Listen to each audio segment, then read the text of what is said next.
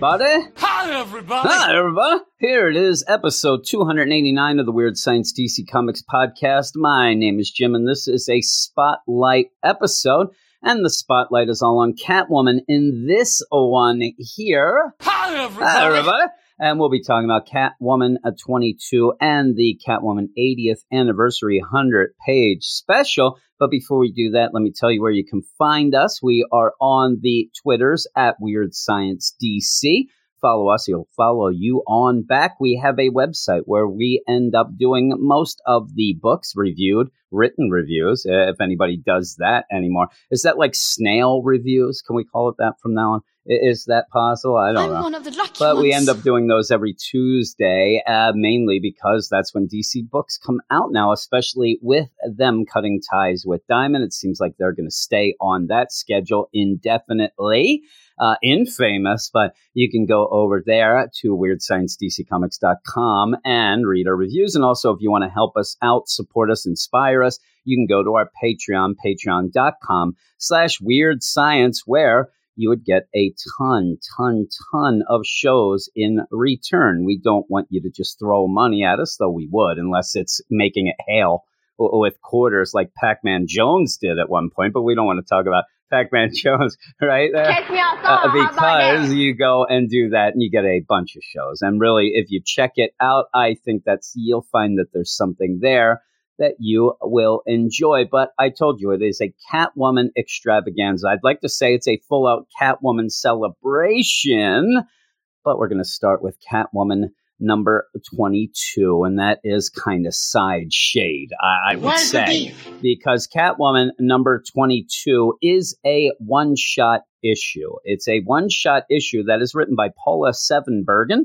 art by Aneke, colors by Laura Allred, letters by Gabriela Downie. And there's a, a bit of a a flux this book is in. You ended up having Joelle Jones end her run on issue number 21, the last issue.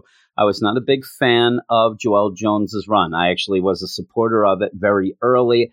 The story never really progressed. It ended up being almost two years of the Creel story and it was disjointed. You ended up having Joelle Jones. The big selling point was she was going to do art and story. Seems like maybe that was a little bit too much for her. You ended up having Fernando Blanco. And, and when you did have the other artists come in, they did a great job. I'm not going to say that's why the, the book kind of failed in my mind. It just failed because the story didn't do much. It took too long to tell a story that really did not need that amount of time to tell. But that is over. That ended, I said, in issue number 21. Now, this issue 22 is a one shot by Paula Sevenbergen, which we'll get back to in a minute. After this, though, you do end up having a two issue arc by Sean Murphy of the White Knight fame and Blake Northcott, who ended up doing some Vampirella with art by Cian Tormey.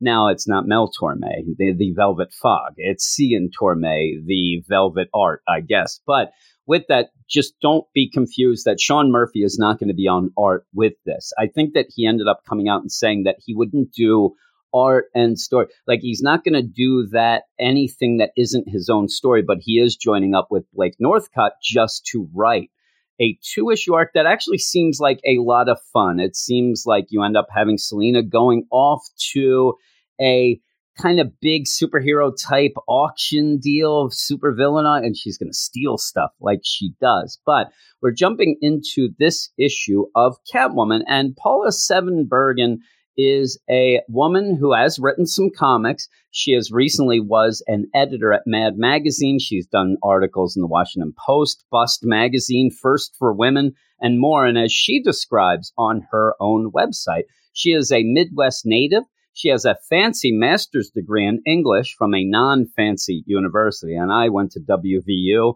so I know what it is to go to a non fancy university. I mean, really, you can't get much non fancier than that. She says, when not writing, she occasionally makes crazy cakes, a vital skill learned while at Food Network magazine. So she has some credentials. She has some cred of what's going on.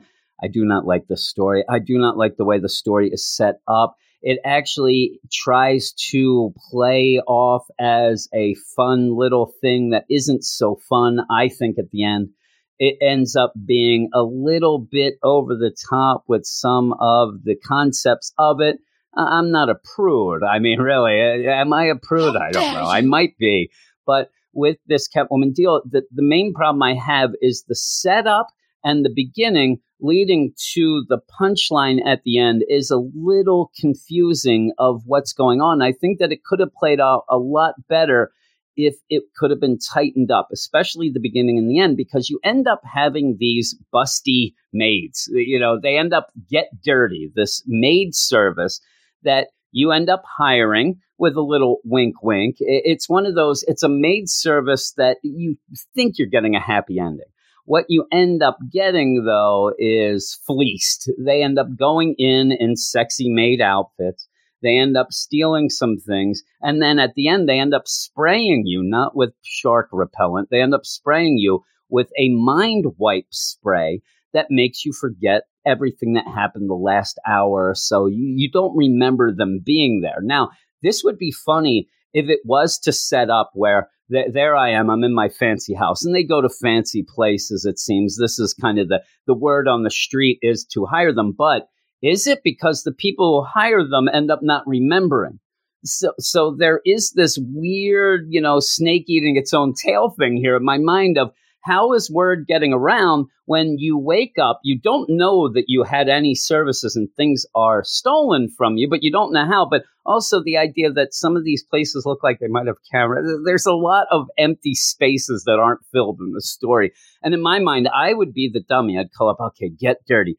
888-555-555 is the number that you have on these pink vans. Yeah, get dirty. I'd like your busty maid service. Oh, okay, thank you. I hang up. They come. They they steal one of my paintings and then leave and then spray me with the spray. I wake up an hour later with my memory wiped. Oh, yeah, I think I need to get some busty boop, and if this was the case where they are just because uh, if you were going to do it before, why aren't you doing it again? And uh, okay, let me let me call. Yeah, busty maids. It's, it's uh, Jim. Uh, what again? No, no, I never called you. Uh, yeah, can you come over? I need some busty maid service. Then they steal my next painting, then they spray me. It just keeps going. I'm their only customer, but yet I'm their every customer. But with this, it starts off with the idea that Detective Hadley ends up calling Catwoman. Now, if you uh, recognize that name, if you have been reading the Catwoman deal, Detective Hadley was in Catwoman number nine the Ram V issue where a, lot of people did like it. I remember when we did it, I didn't like it as much. Eric really did like it. So you have Detective Hadley who calls up he calls up Catwoman. Hey, Catwoman, uh, there's these sexy maids who've hit town. They're cleaning out places they shouldn't, Selina. Uh, artwork, stash cash, a rare serpent ring, all lifted with clean getaways. And like a serpent, they deal in dirt and strike fast. That's what that's what serpents do. Did you know that? How dare uh, you! Uh, but this is the thing. This is Detective Hadley. He he works for the Villa Hermosa Police Department, and I will also say really quick, just to let you know, this does take place in the past. This doesn't take place after issue number 21. In that issue of Joelle Jones's finale, her and her sister were leaving town, uh, you know, having fun and then going in a convertible. But this is before, so that's why they're still there. And she ends up getting this call. So it's obvious that the police are aware of this whole deal. So why aren't they getting arrested? They they also pretty much throughout this spell out what they do, where they're going to be. They tell Selina, Hadley tells Selina uh, where, where they're going to be. Also, they have a pink van that drives around with their phone number on it. Yet they're not getting arrested. And at a point, you even have Selina ask, why aren't you going to arrest them? And he ends up saying they have nothing on them, but you have a lot on them. In fact, you could have a sting operation instead of calling out Selina into this. Now, there is a twist at the end that tries to explain this, but it doesn't. And it's very, very odd when we get to that because it goes against a bunch of the things that are set up. But Selina goes into this penthouse where a fella has been known to get a Pueblo artifact. He ended up buying this at auction. Well, they ended up figuring out that this should have been returned to the Pueblo Indians themselves. And he didn't. He said, I own it. Plus, it matches the carpet. Now, as Selina is sneaking in, you end up seeing what is the main maid here, the get dirty, busty maid, who is giving the fella a lap dance. And then you get the thing. I don't know if he meant the carpet on the floor or like really, like really, you're gonna go there. I'm telling you, I'm, I'm not a, a prude, but it, it's already a little, it feels a little dirty. Now it's supposed to, but you, you get this kind of fun deal mixed with the dirty. I don't know, but you end up where Selina is going. She sees what these girls are up to, but she's there to then not stop the dust buddies, it seems. It's to get this artifact, you know, because she's like Indiana Jones now and she's going through the deal. She's avoiding all the traps. She goes to grab the Pueblo artifact, and it's gone. The dust bunny has beat her to it. You hear a ding, and that is her getting in the elevator to leave. Selina jumps out the window to go chase the van down. The very inconspicuous pink van uh, with the dust bunny silhouette on it that should probably be on some sort of mud flap and the whole numbers where she could just call and find out where they are. But yeah, she ends up jumping out. She goes to follow them and slips in oil that seems to be left behind by them, like she's in Spy Hunter or something. The, the video game. She says she's the Roadrunner. I think it's in Spy Hunter. And it seems at this point, too, that what's really stopped her is slipping, but then she doesn't want to get dirty anymore, even though she's standing right in the oil and it's just like, ooh, like trying to get away. But that means this is personal now. You ended up getting oil on my whole black leather outfit. How dare you? How dare you? So she ends up going to Hadley to pretty much say, hey, they got away, but it wasn't because of me being old. It's not because I'm, uh, you know, out of it and these girls are in it's because they kind of cheated with this oil. And Hadley kind of makes it like who's hot and who's not here. You know, you're in the not column now, Selina. I hate to tell you, I just read the the Inquirer, and you're in the not column, and this is where it gets a little wonky in my mind. Eh, you know, up until here, okay, we have the setup, it's okay, and I will tell you, Aneke's art is great and and really does fit into the Joelle Jones, you know, timeline of the book, the art that you got from her and everybody else that did art really, really fits. This would fit right in with the trade, which I, I, I'm kind of guessing this might end up being in the trade with those finale and things like that. But goes to Hadley, hey, couldn't couldn't end up getting them. Oh, you lost it. You lost it, lady. And he ended up when he called her originally. The whole setup was to tell her, yeah, you know these hot young girls that are doing things better than you, and he's trying to goad me on, which he did, and he ends up going. So she goes, and this is where things in my mind start to unravel by the time we get to the end and how they kind of intermix and how they connect. She goes to Hadley and says, "Hey." I couldn't get this. And he's like, oh, well, I guess you lost it. She said, why, why don't you just arrest them? I mean, they're, they're going around town in, in a van, a pink van with, with their number on. You know where they're going. You know that they stole stuff. You actually pointed out the things that they stole. Why don't you do something about this? Why doesn't the police do? And he's like, we don't got anything on them. No, no, you, you do.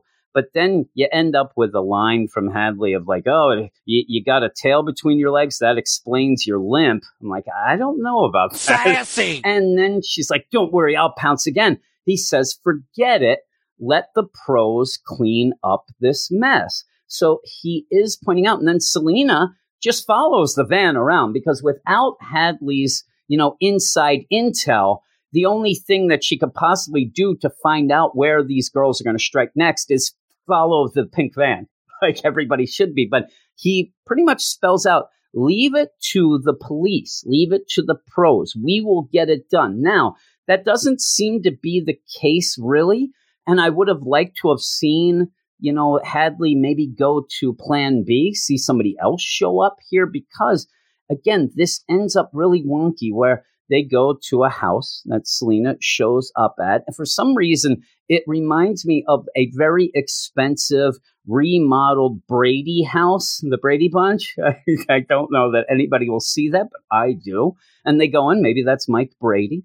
He's there. You know, Alice is out of town and her cousin or sister that is the drill sergeant did not arrive. So he ends up needing to clean the house before Carol and the kids come home. So he calls up the get busty, get dirty, busty maids where they're there. And it's funny too because they, they don't really waste time. You have two of the maids. You have the blonde that we saw at the beginning and a brunette that we didn't see. The blonde is busy stealing a, a painting right off the wall as the other one's kind of dancing sexy to this guy. like they're they're not even waiting till they knock him out.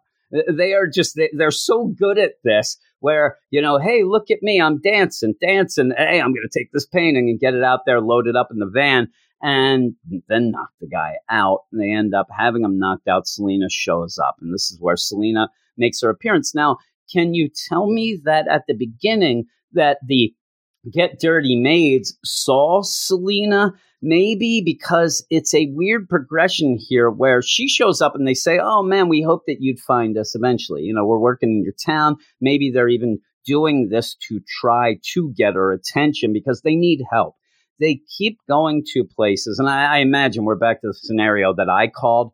So they end up coming to my house and, and they steal like a fork. I mean, I'm looking at my desk right now. I have a lot of plastic cups I have an empty Diet Coke bottle, and my last night I have the skin of a baked potato. They're not going to get to steal much from me. And I think they're pointing that out that they must have gone here because they say, Selina, this will be great. You have an eye for the expensive. You you know what to steal, and we end up coming to places we steal crap. Uh, we don't steal anything. So, how about you join up with us and then we'll steal a lot and we'll all be rich? And she says, I work alone and with my clothes on. They're like, all right, let's fight. They start fighting and you're going to start getting a bunch. And this is where I think that you end up having a trope, or actually, it's a trap in my mind. I mean, it's a trap where if you write Catwoman, you're going to want to have a lot of lines that are cat based you, you know, good kitty, kitty's got claws, all these things like that. You don't really need them. Uh, but you add maids into it. Now we're going back and forth. We're going to go back and forth with this, where you end up the one, the brunette tries to hit Selina with a broom. Selina yells, "You missed a spot." Then punches her and says, "You know, why are you, you know, why are you doing this? You're dressed up in a glorified Halloween costume." Which me and Eric actually did record both of these books that I'm talking about, and I wanted to put them on the spotlight, and we were cursing a little too much, and this is a curse-free deal. Hi, so I ended up I'm doing it again. But Eric did even mention th- that it is so ridiculous that Selina dressed up as Catwoman would seriously set up the line. Uh, you, are working in a glorified Halloween costume because then you just get the shade right back. I could say the same to you. Let's fight. And they start fighting and you do end up, you know, not in the face. Beep. Uh, you know, I heard if a cat misbehaves, you should spray them. And they go, and you know, you have that going on. She ends up spraying her with this aerosol can that is this knockout mind wipe spray. And Selina goes down, and pretty much, I mean, I don't know. It looks like that cat, that can ended up spraying uh, oatmeal. She is in this. I mean, there's so much. This just looks like you know something one of those cleaning cans and, and, yet it is just it's disgusting. And everything is kind of on the ground not on her but hey there you go. She gets knocked out and enjoy your little cat nap. Girlfriend! Oh yes. So they load her up in the van with all their stuff. Now again you see it right here if the police end up and you just pull these ladies over, you have the evidence. They they seem to be just this is their hideout, the van uh, down by the river. They're there with Selina in there. Looks like they stole a tuba. And really, then you know that they don't know of anything of value. I know Polly P. He'll agree with that, right? A tuba. Yeah, so they're driving around talking about what they're going to do with Selina, basically saying, hey, we ended up using the knockout spray that wasn't exactly the full dose. I ended up lessening the dose. Now, is this because they were waiting for Selina to catch up to them eventually and this was a separate can or not because you just sprayed a guy that you want to have forget everything? And so also I just thought of the other thing. What happened if I call up these, you know, the, the dirty maids and I end up, hey, can you come by tomorrow at 3.30? Well, when they come and spray, I'm just going to then wake up and, oh man, I, am did I miss the appointment? I better get a hold. Like there's a lot of loose ends that you would get going, but they're driving around in the van. And the main blonde says, well, I use the less of a knockout spray because we want Selina to be coherent enough uh, when we get to the next job because it's a safe cracking job and we want her to break the safe. Now, she hasn't shown any sort of inkling of wanting to join this gang. So the other one says, well, what happens if she doesn't want to? Well, we'll use a different tactic and pulls out the heat. She's, she's got a Sassy. gun and they're going to get kill her. They're going to force her to whatnot. But it doesn't get that far because the van gets out of control. It's swerving, it's beaving and bopping all around, ends up where Selina has used her whip because they didn't disarm her, ends up tying it around the necks of both of the girls, pulling tight. Seems like the driving is getting erratic, and they drive right into a tree. But boom, they end up crashing into a tree.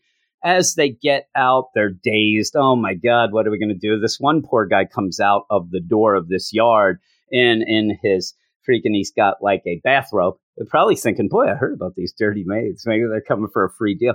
Uh, you end up, hey, where, where's the cat? Here, kitty, kitty, kitty. And Selina just jumps out and slashes her again. Coming, bust dummy.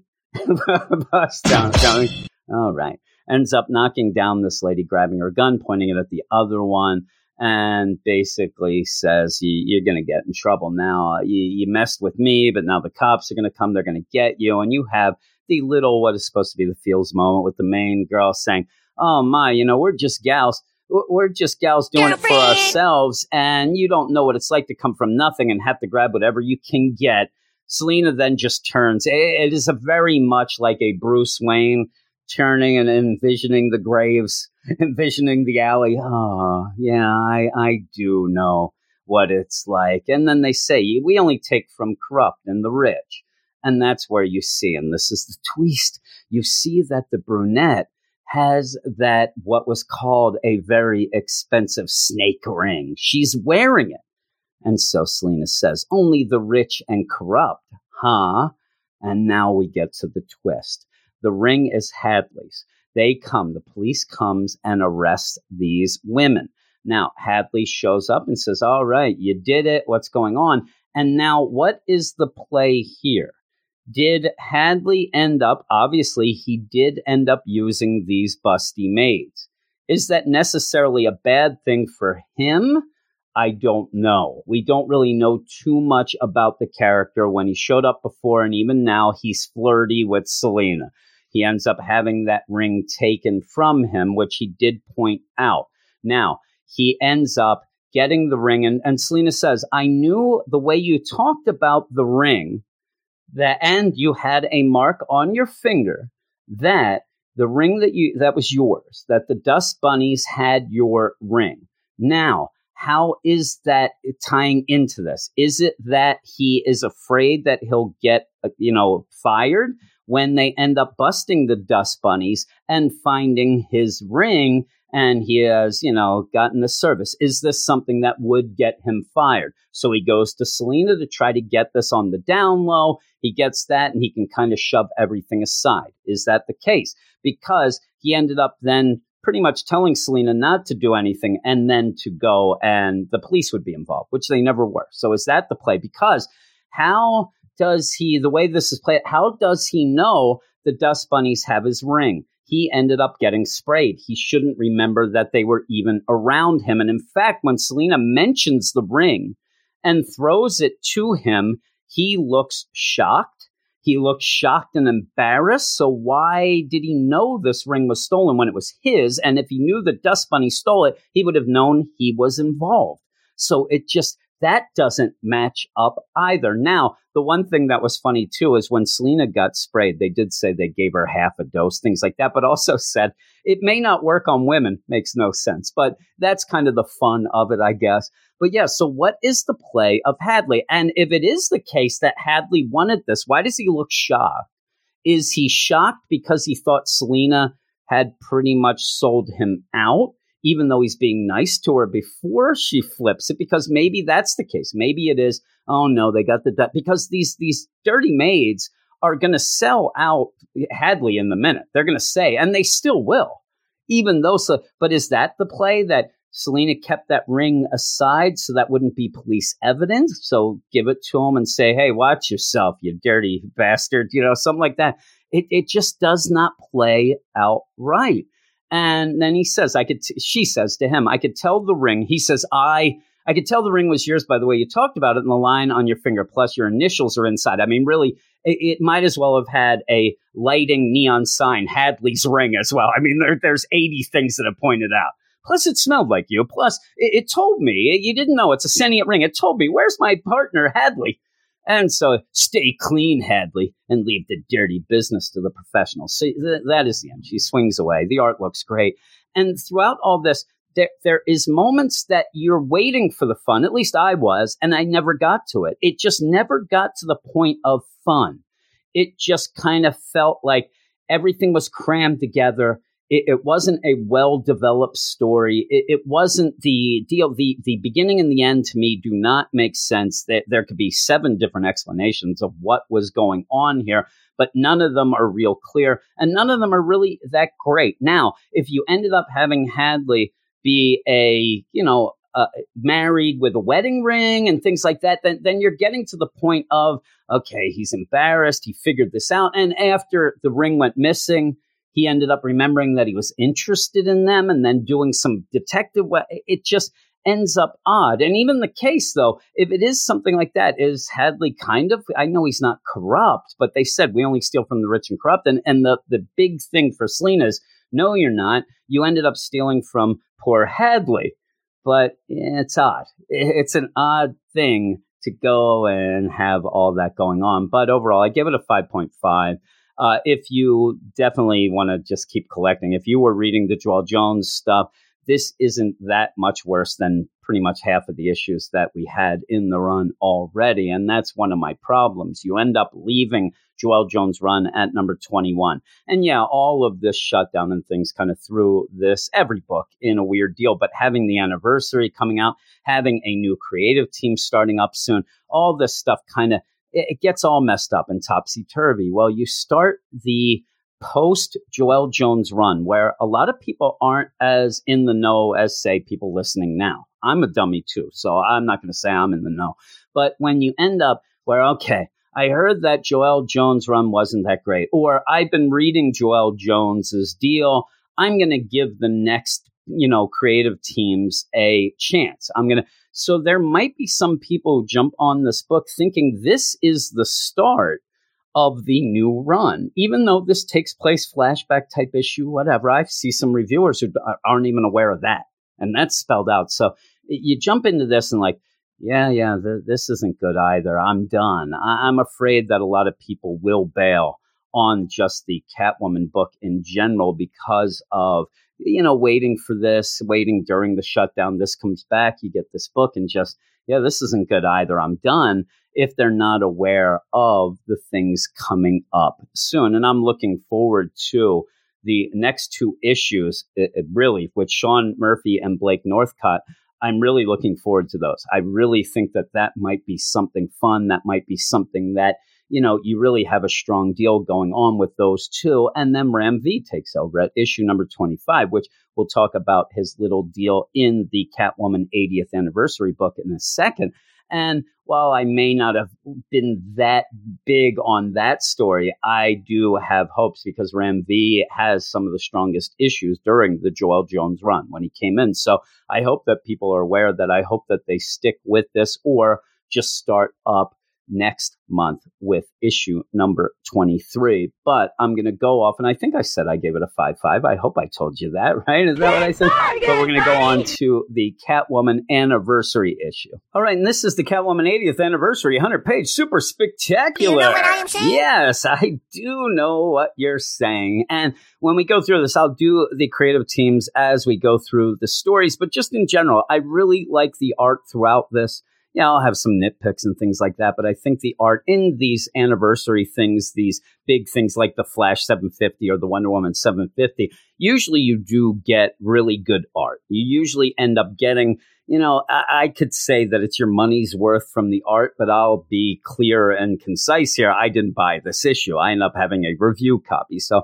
I can't say that I would be as impressed saying, oh, the art's worth the price of admission if I actually paid the price of admission. But I'd like to hear some people what they think. Now, the stories in general, a lot of times the stories in these things, they have to be very quick. So you'll have the good and the bad. It's the facts of life going on. But I think that there are strong enough stories here, and especially there's a couple things that creative team stories that I really liked, and I know that I would have bought this just for them, and then counted the rest as a bonus. So that's kind of the thing with these things. It's ten dollars. So if you are going to get it you either know that you're a huge Catwoman fan, you have to get it, I'm going to buy it. I think that those people will enjoy this. I think those people will think that it is worth their while. I don't know if somebody's just sitting there saying, well, I want to get something that's going to give me the wide range of the Catwoman character from her first appearance to the last time we saw her in the current comics, which would be this week. But I don't think you get that. That's my one big complaint. I would have liked to have seen a couple stories, if not one, that really did center on that golden age first appearance, that Catwoman there. You don't get much of it, but you do get some bonuses here. And I do think that DC ended up going out of their way for a couple of these things, one in particular, to try to get people to buy this book, you know, for reasons that they love Catwoman, more Batcat. I'm talking about the Tom King story. So they have that in, and I, I can't blame DC and I can't get mad at them for doing that because you want to have people buy your book. So it has to be the idea that the Batcat book that Tom King's working on has been delayed so much that you're going to get this plus being out of the annual number two from his Batman run, which most people, including myself, thought was great. So you end up having that. But again, I wish that we also would have had more of a classic deal. And you do get a good range after that, including some things like a Batman 66 tale, which I thought was a really nice touch, a really nice touch to actually show that you're celebrating eight, eight decades, 80 years of beauty and burglary. It says on that you're celebrating it, just not even in the comics per se, but in general. So I do like that. The first story is by Paul Dini with art by Emmanuel Lupacchino called Skin the Cat. Basically, it is a story where Selina figures out that somebody has stolen some big cats that she had donated to a zoo. She gets on the prowl to go find them and runs into a villain called the taxidermist.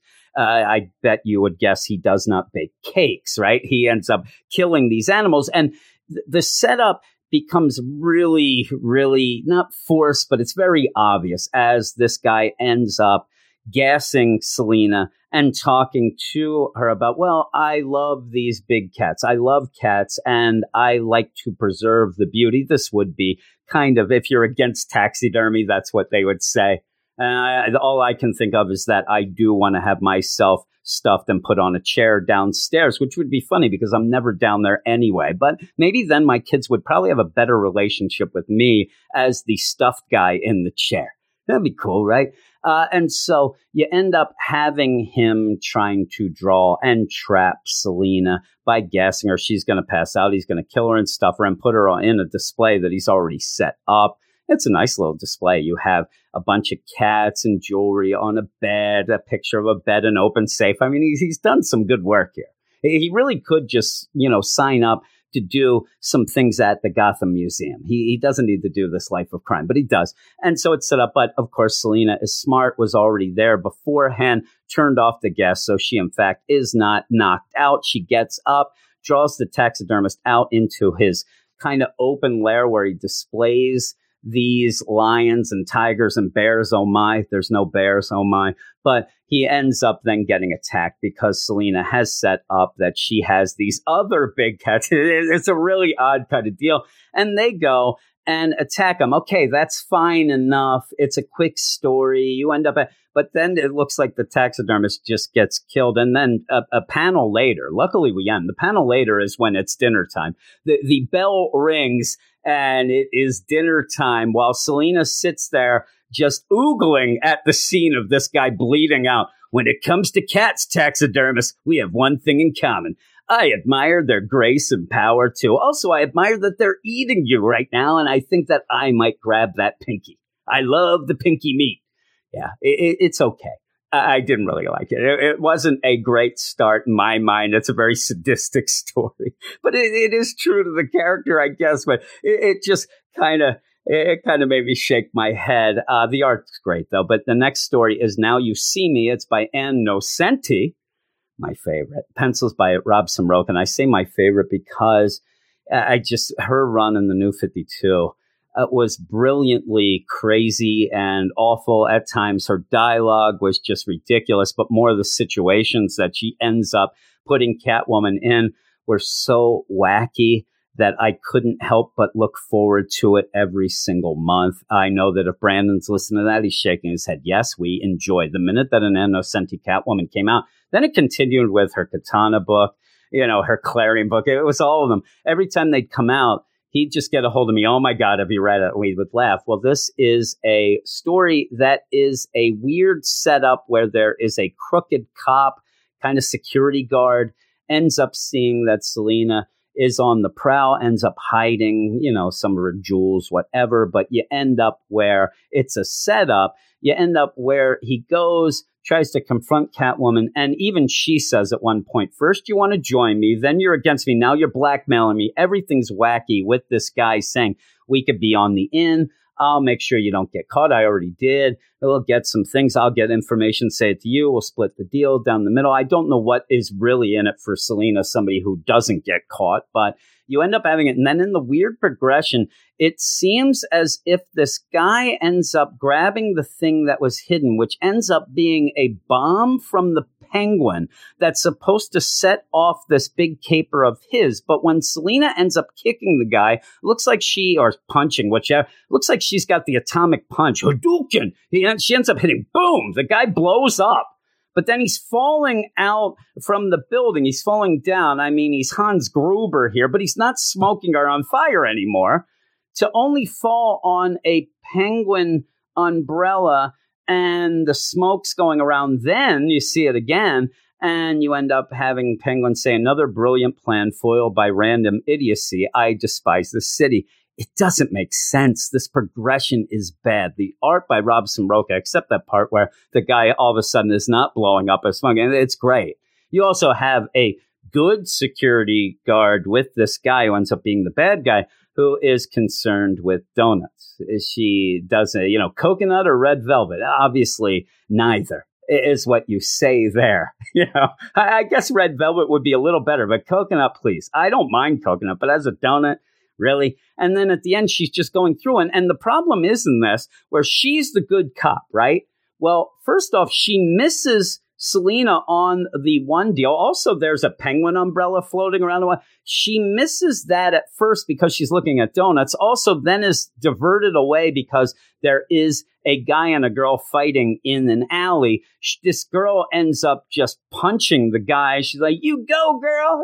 she's like, "Oh my god, that that's the best." And, and so that's all. This this is a security guy. She's not on the ball she's not really seeing things. Then her partner is there fighting with Selina while she is looking at donuts again. Chicken or egg, feast or famine, chocolate or vanilla. It, it, this is the Ann Nocenti I love. I mean, really, because as that's going on, her partner seemingly is getting killed behind her on the screen. What is she doing? It even as this guy leaves, then oh, I gotta go check something out. You know, I'll be here. Don't take a nap while I'm gone. She's like, I wouldn't take a nap. That wouldn't be right. I'm a good gal. Uh, uh you're not real good at your job. You're good. Go work at the donut shop, right? Or, or become a professional Yelp reviewer of a donut shop. You're doing nothing, lady. But ends up where she turns around too. What? You know, there's just on the actual security cam behind her are three explosions, her partner on a smoking umbrella up in the air, and the penguin looking out his, you know, his limo. What camera has that on? She just turns around. An explosion? Oh no, get the hazmat team. Who said that Gotham turns a blind eye to crime? I do. You're more involved with donuts. Ridiculous. Ridiculous. Mwah. Ann Nocenti, you've done it again.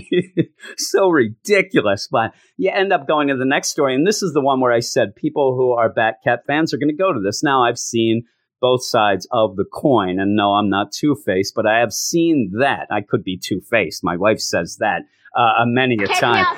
So you end up having Tom King and Mikel Janín go into their Batcat deal. And this is continuing out of, or at least eh, kind of a prequel at points to the annual number two. Selina is not feeling well. You end up having Bruce go and run her through a little test, finds out that is indeed not cancer. And you're going to get. If you don't remember the Tom King dialogue because of the shutdown, he's been off Batman, you're, you're going to get the back and forth dialogue with this. Is it cancer? Is it cancer? Beep. It's not cancer. What? No, no, no. Absolutely not. And then even l- later, you have, I'm fine. I didn't ask. You were about to ask. I wasn't. You wanted to ask. I wanted to ask. I'm fine you, you have a lot of dialogue with not a lot being said that is a Tom King thing. Now, the thing is that Selina's found out that she is pregnant. Now, when me and Eric recorded originally, Eric liked this story. I, I want to point out and give him props that he actually liked this. He said it's one of the things that he has read from Tom King that he enjoyed. I think that this is kind of what I said when I read that original number two annual, the annual number two, where you had what Tom King did point out was an Elseworlds deal. This is a different timeline, so he's able to do whatever he wants here. Eric liked this. He thought that it was a really good, real representation of a Selina Kyle that is finds out she's pregnant. She doesn't want it. And, and his exact words, she's not a house kitty. She's an outside kitty, he said. And it's true. And if that's where you're going for from, if you're coming in to see this and you want to have the realness of the Tom King run, it fits right in with it. It really does. Now, this is where I'm coming from, and it's a personal deal. It's something where my lens that I'm seeing this through is a little different because of the fact that I have five kids. I have five boys. Yes, there are a bunch of times, namely five times, where I was shocked and I didn't know that I was ready to have one kid, two kids, three kids, four kids, five kids, fat kids, skinny kids, even kids with around. You end up having all that. That yes, that there is a realness to this.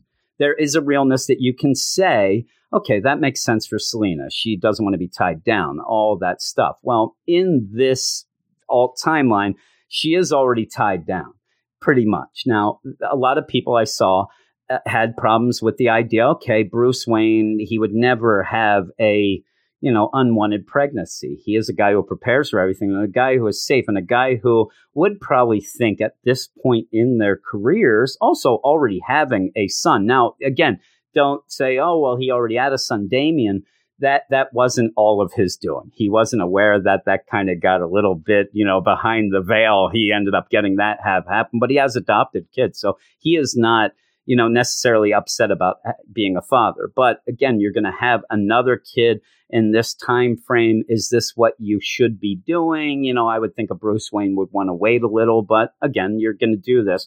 And they end up, it seems unwanted. It seems that they don't do. And I think that you could go with a play that maybe Bruce did know and he wanted to do this because he does have a smile while Selina is freaking out in the beginning of, no, no, no, absolutely not. That's fine it's the progression from this where it does and and even when me and Eric were talking about it, and I'll keep bringing up when me and Eric talked about it, the idea that Selina doesn't want to be held down, but there's the idea in my head that a Bruce Wayne Batman, he needs to start looking after his pregnant wife. He needs to do something here to make sure that she is not in danger and also the baby. And as it progresses, that doesn't happen. And that really you know, pulls me out of this. And as a father and as someone who I obviously have never been pregnant, but has seen my wife being pregnant five separate times and one time actually, we went to the mall when she was about eight months pregnant, was just at about eight months. And actually, probably about seven and a half. And we went to go into the mall. I held the door for, I believe, to make myself look like a gentleman, but she ended up going to another door. Something happened. I think the other kids were going in the door I held. She went to go in another door herself, and a guy came barreling out, ended up slamming the door, and the door hit her in the stomach. And it didn't seem like anything was wrong, but it was. It ended up causing a lot of problems. It ended up causing a, a tear. And Ethan, it was my son Ethan, when he, he ended up, when he was born, had a lot of problems from that. The uh, you know the fluid had some problems because it was leaking, things like that, and ended up being born uh, really early and having a lot of problems from that deal. So seeing Selina out and about, it, it just to me, it rubbed me the wrong way, but that's my personal deal. But also at the beginning, you have a sequence where she is getting the most expensive wine, uh, the most expensive glass, and spelling out the idea of, all right, you know, I'm going to drink this. Yeah, not and talking to the baby actually saying 1992 Screaming Eagle Cabernet worth half a mil. Stole it from Cobblepot's bar. Not that your father wouldn't have bought it for me, but somehow this is better. So she's going with, I'm going to show that I'm not going to be tied down. And that's fine. But she does know she's pregnant and she is going to drink this wine. Now, Eric, when we are, he's like, she knows that a bottle of wine isn't going to do that much, but it, it is the tone of this in my mind. And the idea that she is drinking it to say, all right, here's to revolution, or at least to end it and as they end it, like, ah, oh, that, that doesn't feel right. Well, then we progress and you end up having a montage of it looks like Selina fighting some villains as the months go on, as she gets more and more pregnant. And to see her kicking, you know, uh, Freeze, Mr. Freeze, while looking to be six months pregnant, that upsets me. Then she is attacking with Batman. Batman's doing the punching, but she is in the sewer fighting Killer Croc. Now she looks like she's seven and a half, eight months pregnant. Now she is jumping, fighting the Riddler. Uh, she's pre- and then the Joker even sees, oh my, you, him, oh man, you must be joking. As a fully out pregnant Selina is running upstairs chasing the Joker, and it just feels off. It feels off to me with this, and you do end up having some deal, but I would have rather I, I could have went with a whole issue of them talking about what a baby would do. And and you could have Selina. I don't know, it's gonna tie me down, it's gonna do this. You can have the same concept, but really you're showing that she is not gonna let this baby affect her life, but to a point where it becomes very dangerous. You do end up when she has the baby, doesn't seem like she is bonded with it right away. It's Helena, obviously, that's the name of the story. Until one time where on the night that Bruce would normally, Batman would normally take care of the baby. He's off in another dimension. You end up having Selina take care of it and say, Oh my, what, what are you, you cute little kitten? And then we go to the present day type deal of this actual story where they are older. Bruce is dead from the annual number two deal. And they're talking about eh, if Helen is more like Bruce or more like Selina, you end up with no, you're like me in one way you know, you want, want to be restrained. If I wanted something, I get it. I see it. I find it no matter the impossible obstacles. And it's all to get to this thing. What did I steal, mother? You stole my heart. And it, people will think, you know, go with, oh, that's nice. It's just because of the tone already had gotten me a little off. I just felt like that was like a weird moment where finally Helena is getting the love from her mother. She is crying when she says, What? What did I steal? She's not crying earlier. And that's the thing. The setup is to make you believe that what she has stolen, what? What did I ever steal? You stole my life. Is what you think that, but the twist then isn't. The twist is you stole my heart. But to get to that twist at the end, the twist, you end up making everything weird. And while you can say that, okay, that is a Selina, that is a real deal, that is the, it just made me think that she was not a good person. And yeah, at the end, when you're like, oh my God, it, later on, you stole my heart. Well, it, it didn't play well with me that much. Eric really liked it, though. He really did like it. And I, am sure that a lot of other people, a lot of people who like the Batcat stuff, will eat it up alive. So, and I'm not going to say that they have no right to. This is what they have liked. This is what we have gotten. So, if you had already liked it, you will. I don't think that this, except Eric, maybe will make you a fan but that is not up to me. So I'm going to go to the next story. And this is the Batman 66 story. And if you've ever read the Batman 66 stuff, it is done by Jeff Parker. So having him show up here is pretty cool. It's Jeff Parker and Jonathan Case on art. It really fits the Batman 66 comic book we already got, but also you end up having it fit the TV show, the Batman 66 TV show, which we play around with here with a Julie Newmar Catwoman going on and looks great. The idea of this, it, it's a little silly. I think that it gets a little bit over the top silly. Uh, again, when me and Eric talked about it, he thought it was way over the top, and he thought this was more trying to grab the vibe of the 60s cartoons with the villain being most of those villains were you know crazy space guys and gals coming down. So it didn't feel like this could have been an episode of batman 66 and thinking about it after we talked about it i do agree with them but i think it is a good concept to get this catwoman because that expands the deal. This expanded the deal in a way I didn't think you'd get. I didn't think there was going to be a Batman 66 themed deal, but it's it's nice. You end up having great art for what it's supposed to be. And you end up having Catwoman going, and she's going to steal stuff at a science fair that ends up being visited by aliens. They come down, and you do get kind of a forced deal where these aliens don't treat their ladies right.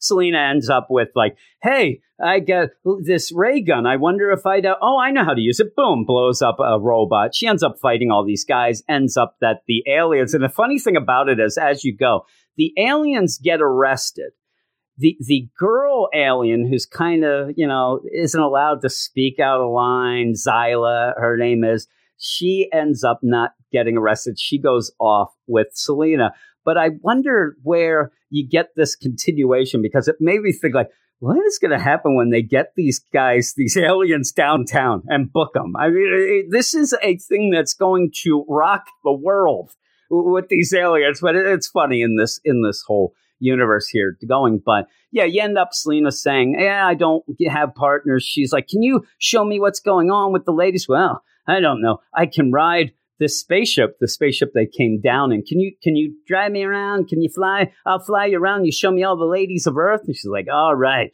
that'd be great. Let's go to the Louvre. Or as us uncultured say, the Louvre let's go to the Louvre, they say. And that ends. It, it's nice enough. I like the concept of it being there more than the actual story, but I still like the story enough. The next story is A Cat of Nine Tails by Liam Sharp doing story, art, and color.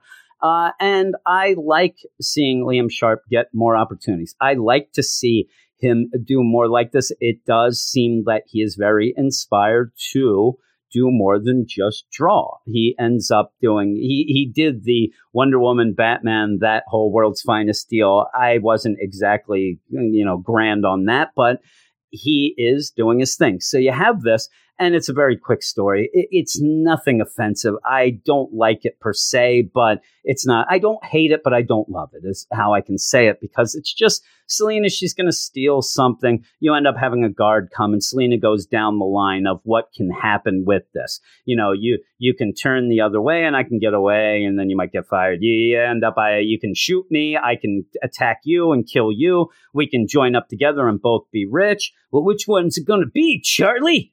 And then Charlie passes out, probably after peeing himself because he's scared. That's all it is. It ends up being a thing where Selina is kind of using her wits there. She's thinking quick, knowing that this guy might not be all into what this could entail, you know, coming and trying to stop Catwoman. And yeah, he does end up passing out. The next story is Little Bird by Mindy Newell with art by Lee Garbett. And Mindy Newell is the woman who ended up doing her sister's keeper. And she has not been doing much, if any, comics for quite some time. In fact, what I had read is she did not like the politics around doing comics. I think that it was a lot of things where maybe the ladies were not treated as well, which that is not anything of a shocker uh, because she ended up realizing, and it's one of those things when you decide, I can make more money and have a better life being a nurse, which is a great profession. She ended up doing that. She ended up leaving, ended up just being a nurse. So she ends up coming back for this. And it's awesome. It is awesome that she would come back for this. This is a character that I said her sister's keeper I thought was great. And if you don't know, that was kind of the extension of the Frank Miller year one story, but centered on Selina, obviously, and Holly. And so you, you go into this, and it is a deal where this is taking place during that time frame. You have the short haired Selina, like really short haired Selina, who ends up being that dominatrix deal. You even get a page of that. But what it really is about is family and the idea that she was adopted as she was, uh, you know, younger by a Jewish lady who ended up talking to her about her Kabbalah and saying, This is my Kabbalah. This is very important to me. And I, I'm going to give it to you when you get older. And I want it to be passed through generations. And it's a big thing here for this woman because it is saying then to Selina, You are my family. You know, you're with me. You're part of my family. Even says, you know, you have been mishpacha. I hope I don't say things wrong and pronounce them. If I do, I apologize. But pretty much says, you know, the Yiddish for family. And this is something that Selina had always wanted. But she is kind of a, you know, a teen at this point, younger teen, and she's rolling her eyes. She doesn't care what these, eh, you know, she says, Can I hold it? Of course. Oh, it's kind of pretty. You see this going on. Well, now in the present deal of the story, you get the idea that she has lost track of this woman. She ends up on the street, all this running away. But this woman doesn't seem to be the problem. I think that it's the deal. Selina couldn't be held down. She ended up going. And so they end up where this is found at a rummage sale, uh, you know, at a whole deal going on at a flea market. And so you end up having this older lady who's near death. She's in an old folks home and she sees this on the news and realizes it's hers. Yells mine, mine. And because of that, actually seems to, you know, have some problems. Maybe have a heart attack. She goes into a coma. Uh, Selina actually sees this as well and figures out, you know, this this isn't right. I think that that was hers, and she's going to go to steal it. Now, in in the meantime, Batman shows up. She has the dominatrix things, but I do like this idea of family and the idea that selina realizes that there were some people that in her life were good to her and tried to be good. It just wasn't the timing wasn't right. She wasn't in the right state of mind, and it's just I, you know, selina being selina So she ends up going to get this, to steal this back. And then what ends up happening at the end, she goes into the hospital where this woman has no family. She's been by herself all along, like a Selina, though Selina is Holly. But she ends up going and, you know, being able to kiss this woman goodbye, being able to actually get the whole thing where she could they could pull the plug. She gets all involved with the legalities of the things too, and next day. so but also has this deal this uh, a Kabbalah that she leaves with her that please bury the woman with this Kabbalah and also this letter. And the letter says, We all live in cages of one kind or another, but in the end, we are all freed. I can't keep this. And it is a sad ending. It's not a happy ending, but I just think that Selina, again, remember, the lady said, I want you to have it and to pass it on and pass it on. But that's, I don't think Selina thinks she's worthy of that now. She ended up leaving that, and it's sad. And her saying, I can't keep this, eh, you know, is she should have it. You know, that's her deal. It's very sad. It, it, really is sad with this, but I did like it. And I like the art. I thought that it all fits in that year one sort of style. And I did like it because it is a writer who did a big story with Selina. And we're going to go on next to old Chuck Dixon and Kelly Jones with Born to Kill and with his whole Batman stuff and everything Chuck Dixon did, a lot of the Catwoman in that as well, the 90s stuff and things like that. Well, this is a Catwoman Clayface story.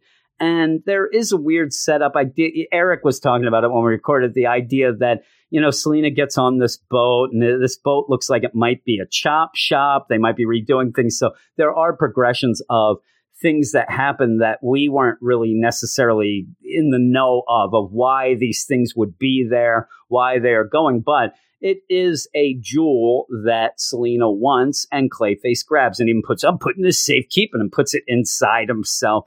And yeah, you, you end up with a long fight scene. It really is just a fight scene in this where you do use that set piece of these automobiles on a ship, more the automobiles than the ship, but you end up having a, a you know, pretty much an engine block thrown at Selina. She dodges that. And then it, it's funny, too, because you end up having Chuck Dixon point out something that is true that Clayface can't get in and out very clean. He's always leaving DNA and evidence behind. So it's kind of funny, but you end up where she ends up freezing his head and then tricking them to go into pretty much a heated compartment that I guess would be where you would paint the cars, put them in this so that it would dry quick. I, I don't know this stuff.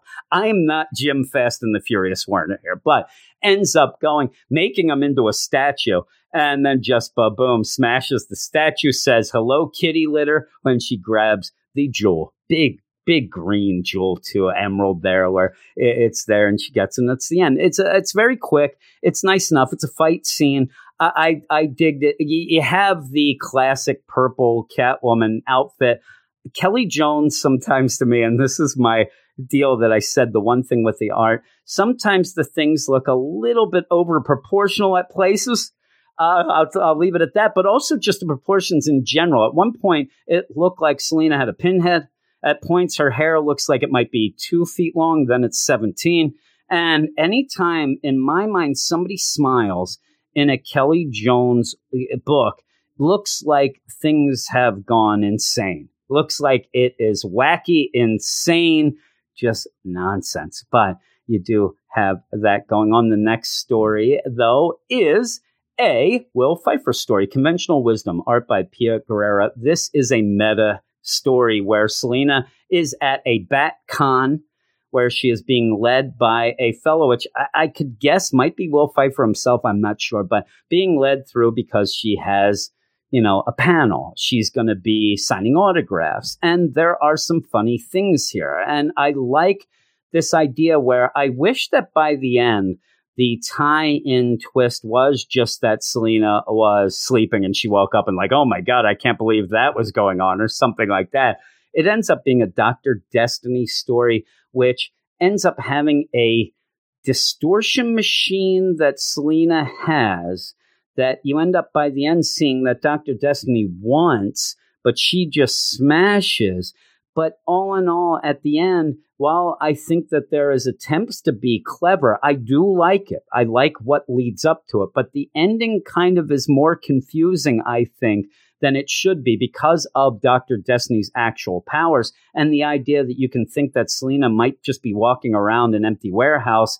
Uh, you know, but then they could have just grabbed this machine from her. But while this is going on, you do have some classic callbacks. You do have some fun. People are cosplaying as all of the costumes of Selina, including when her second appearance, where it is funny too, where you have the one, um, you know, first appearance, second appearance, third, ah, you know, they're all messing up, but they they have all the costumes going, and she's there at a panel, and the one person, can you sign this? And it's classic. It's the Papa Spank deal, and like, oh man, it, it's such a classic moment. She's like, what? What the? And then from off panel, I remember that. and it's Bruce. He's right there. Oh man, you weren't too amused that day. And she's trying to make sense of this because when they were leading her to this seated deal where she's signing stuff, she ends up seeing a guy just laying down bleeding. Now, that is what's happening in the real world. She is actually beating up this guy. Even at one point, she asked one of the guys, because this will continue in a, in a cool type of way, where what happened? What did what happened? Who did this? You did it. And she's like, I don't understand. But yeah, you end up having the signing deal it just goes down the line. It is a very, you know, kind of sitcom deal where every time somebody's mentioned, they're actually sitting next to the next guy. And so you end up, oh, there's Bruce Wayne. Oh, man, you have a Robin cosplay. Hey, can you sign this to your chum? Oh, right. And then you end up having Selina trying to figure out what's going on. Man, you know, I don't know what's happening. This seems like a trap. I don't know. Maybe the Joker, doesn't seem like a Joker thing. Bruce is like, well, let's ask him. Hey, Joker, you do this? He's like, no, no, I don't do those traps. It might be the Riddler here. No, it wasn't me. But then he starts going down. It might be the Penguin, Poison Ivy, Hush, Doctor. He's about to end up spoiling it, where all of a sudden interrupted by Two Face. Hey, should we clip, flip a coin to find out? All right. And you, you have this going on where every time she thinks she is solving this, she gets pulled out of it.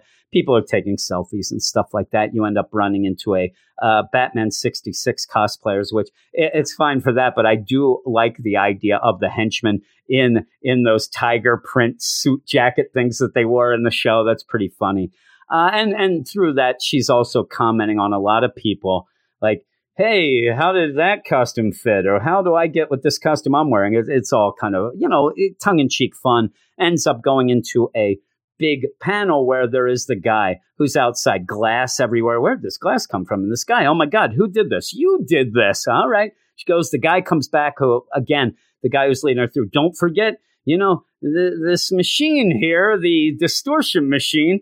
And she goes in and they're going to take questions from a bunch of people in the crowd. It's not real crowded. And it's like a Selina that doesn't even look like a cosplayer. It's actually her. And then leading to a Dr. Destiny who ends up saying, Hey, yeah, you know, you end up doing this. You broke in to my place. You grabbed this, eh, you know, distortion. It's the reality distorter, what's going on. And there's a clever thing if it did happen. He ends up saying, Hey, in a short story that appeared in this very anniversary issue. So you're getting that meta. You're you're breaking the walls here, but there wasn't a story like that. And if there was, it would have been really cool. It would have been really, really cool. But she's like, What breaking? Oh my god, I think I do realize this. And then she smashes it, but that breaks her out of the this reality. So she's got a machine that's put her in this reality, but she's fighting. But Doctor Destiny wants the he wants the machine back, and that it just doesn't play out really well, especially with his mind, you know, dream type powers that he has anyway. But when she does smash it, you do see those guys that were knocked out in the glass and things. So that's kind of clever. And the next story is Ram V's story that continues from the Joelle Jones ending of 21. And you do, and it's art by Fernando Blanco, which is great because he was on a lot of the Joelle Jones series. So it looks great. It looks like it, you know, connects right in where you do have Selina and Maggie you know, on their road trip, they seemingly are going back to Gotham, which we do see that they do. Well, the car breaks down right away. They end up having to get a ride with a trucker, which really scared me. And the guy ends up saying some things that seemed a little creepy as well. But nothing really comes of it. He ends up taking, he can't take them all the way to Gotham, but end up dropping them off. And you're just pretty much getting a road trip deal here. You end up with Selina and Maggie at a bar in West Memphis. They end up Selina drinks too much. She's going to be, you know, cut off. They they end her deal, and she gets mad and starts a fight where she's just beating the crap out of every guy in this bar, including one guy that might be Macklemore. But he ends up fighting all these guys, and even Maggie gets in on it. She's there in the wheelchair, and the guy comes by and she picks up a bottle and smashes over his head. Classic. Yeah, so they end up, and with that, Maggie actually stands up too. So that's a cool moment there. It's almost like a liberating moment that ends up from that point on. She is in, you know, laughing and even talking. It seems, you know, going with a little bit of a progression that that was a liberating moment for her that she needed to kind of get the, her character going. So you end up where they get arrested in Memphis place. And uh, yeah, they end up getting arrested and stealing the cop car and then going off for the rest of the ride, ending up having to stop at one point and get in the Catwoman deal to go and steal some food from a 24 hour convenience mart or, you know, grocery store. It looks like she said, you know, it wasn't my proudest moment, but they have to eat. You end up having Maggie and Selina uh, uh, drinking some, maybe some sodas. They do have some pop there. Sodas and making hobo chili, maybe as they're waiting for uh, they're, they're waiting to hit the rails, but the, the rails aren't coming. There's no train coming, they say. But yeah, they're having a very nice night. And it's a nice thing, like almost like it's the worst of situations, but I'm here with my sister. We're almost at Gotham. Before we get into Gotham and we have to deal with some things, you know, I had a really nice night with my sister. Now, in the meantime, this is setting up V Ram or Ram V's run at 25. And so to set it up, you do have a couple things. When she does get arrested in Memphis, she ends up running and not getting her stuff. Her stuff that she says she will never miss, like some clothes shoes and a wedding dress. And you do see the wedding dress. And she says it, I think that maybe you know, Ram V is making it very specific where she doesn't even say, and my wedding dress. Like she is leaving this way behind. And it is the dress you see there. And yeah, so this is her heading to Gotham, and she is going to be her own woman there. Uh, it looks like you know her and her sister will have this, so I'm I'm looking forward to see what happens from this deal. I think that the book needs to kind of separate things. It's weird to go back to Gotham, but you know, separate things to have her own book like this, though I think that some people might be mad at that whole dress deal, especially people who did buy it for the Batcat stuff earlier. So you end up having it, but I did like it. And I'm looking forward to the run of Ram V. I'm looking forward to that 25th issue so that we can end up starting that to see where it goes. And hopefully, you know, everybody will kind of get on board then and it'll be worth reading every month. And we finish up this whole deal with an Ed Brubaker, a story and art and colors and letters by Cameron Stewart. And I, I think that this, in my mind, and I, I, Eric disagreed. He didn't like it as much as me. Still liked it, but I thought that this was the one of the best, if not my favorite, in this, only because you end up having a cold. I mean, you are thrown into this. You have no idea what's going on. It is Selina fighting the Joker gang. She ends up looking like maybe she sprang out of the back of a, a, truck, a box truck. She's there in their lair, attacking, going this while she is telling you a, a story about how she learned how to pick locks uh, when she was a, young girl, ending up in the school where they ended up, if you were in trouble, you got put in this lock deal. She ended up where she was kissing a boy and they ended up finding out, and this was in the Sprang Hall Juvenile Detention Center, is where it is. So you're not allowed to kiss the boys.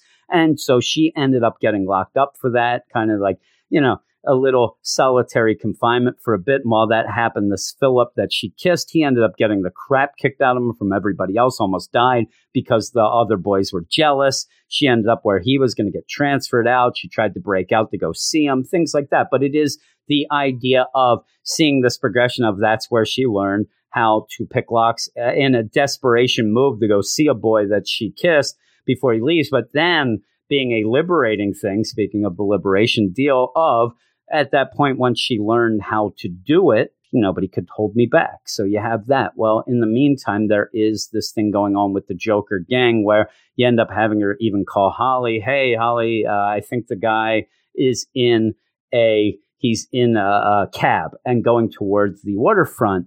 And at first, I think maybe you're supposed to think it's actually the Joker. And I think he Joker guessed himself. You see the Joker guess going, it's all in there. Well, it ends up going off the pier. Holly's chasing it down with a motorcycle. It ends up going into the bay where Selina shows up, dives into the bay, and is worried. Not worried about that clown in the front. He dead. She ends up picking the lock of the trunk, and Slam Bradley's there. And th- there's no setup to this you know, you just have this, and it's Slam who decided he was going to go in and try to stop the Joker gang, and that before they ended up getting there, and he went in alone, and he's an idiot. They end up calling, and this is the Slam Bradley that came back for a little after the awfully racist, sexist piece of crap from the beginning of Detective Comics. But he's and they still throw shade at him, and then it just ends. Hey, hell, you got a smoke? I don't smoke anymore. Slam, you piece of crap. Oh man, I could really use a cigarette right now, and it just ends. And I, I, I liked it. it. It just, it's one of those where I may not even be able to explain fully why I liked it so much. I just did, and it really was a cool way just to show Selina being Catwoman, Selina, how she learned how to pick locks. You got Holly. So I, I just really like. no, I love the art, but overall, overall in this, I'm going to give it a 9 out of 10 overall. I ended up saying on the site a 9.5. I think I went a little too overboard. I was really excited about it because a lot of times these anniversary type issues I'm not really down with. I actually like this. I said I wish we had more of the early, and Eric said it too, the early Selina, the early Catwoman, which we didn't get, but we do end up seeing the you know, the progression of where we're going to go with Ram V starting his full run at 25. So that's cool. People get a Bat Cat deal. I got some Mindy Newell, Ed Brubaker, Chuck Dixon. You get a lot of stories in. Not everyone hit. I think that most of the art was really good, though. You get some pinups. And if you are a Catwoman fan, 100%, this is worth it. If you want to get this to see what Catwoman's all about, I, I still think that it's pretty good for that, it gives you an idea. I think that some of these will end up making you want to go and read at least those creative teams' things that they did in the past. But yeah, if, if you end up getting this and you want to get it for the idea, hey, should I like Catwoman or not? You can also get the DC Universe app and then look online for, you know, greatest stories, greatest runs, things like that, and actually check out some things. But it, just me, I would check out Mindy Newell's, her sister's keeper, and the Ed Brubaker run on Catwoman, as well as a bunch of others as well. But those would be a good start if you read this and like those two stories. But that is it for the spotlight. I know this was probably a little longer than most. I don't know. I've been kind of disjointedly uh, taping or recording this taping. taping. Okay, Boomer. Oh, my. But yeah, I, have kind of been jumping in and out of doing this and all that. So I hope that you enjoyed it. I hope you liked it. And also, if you want to go and on Sunday nights, me and Eric have the bigger podcast where we talk about a lot of other books in depth and things like that, have some fun and that sort of thing. So I hope that you enjoyed this. I hope that you you know, go check out some Catwoman stuff because I really do like the character. But as the last bit of reminder, we're on Twitter at Weird Science DC. We have a website at WeirdScienceDCComics.com, and we have a Patreon, patreon.com slash weird science. And that is it. And I will talk to you later. Kiss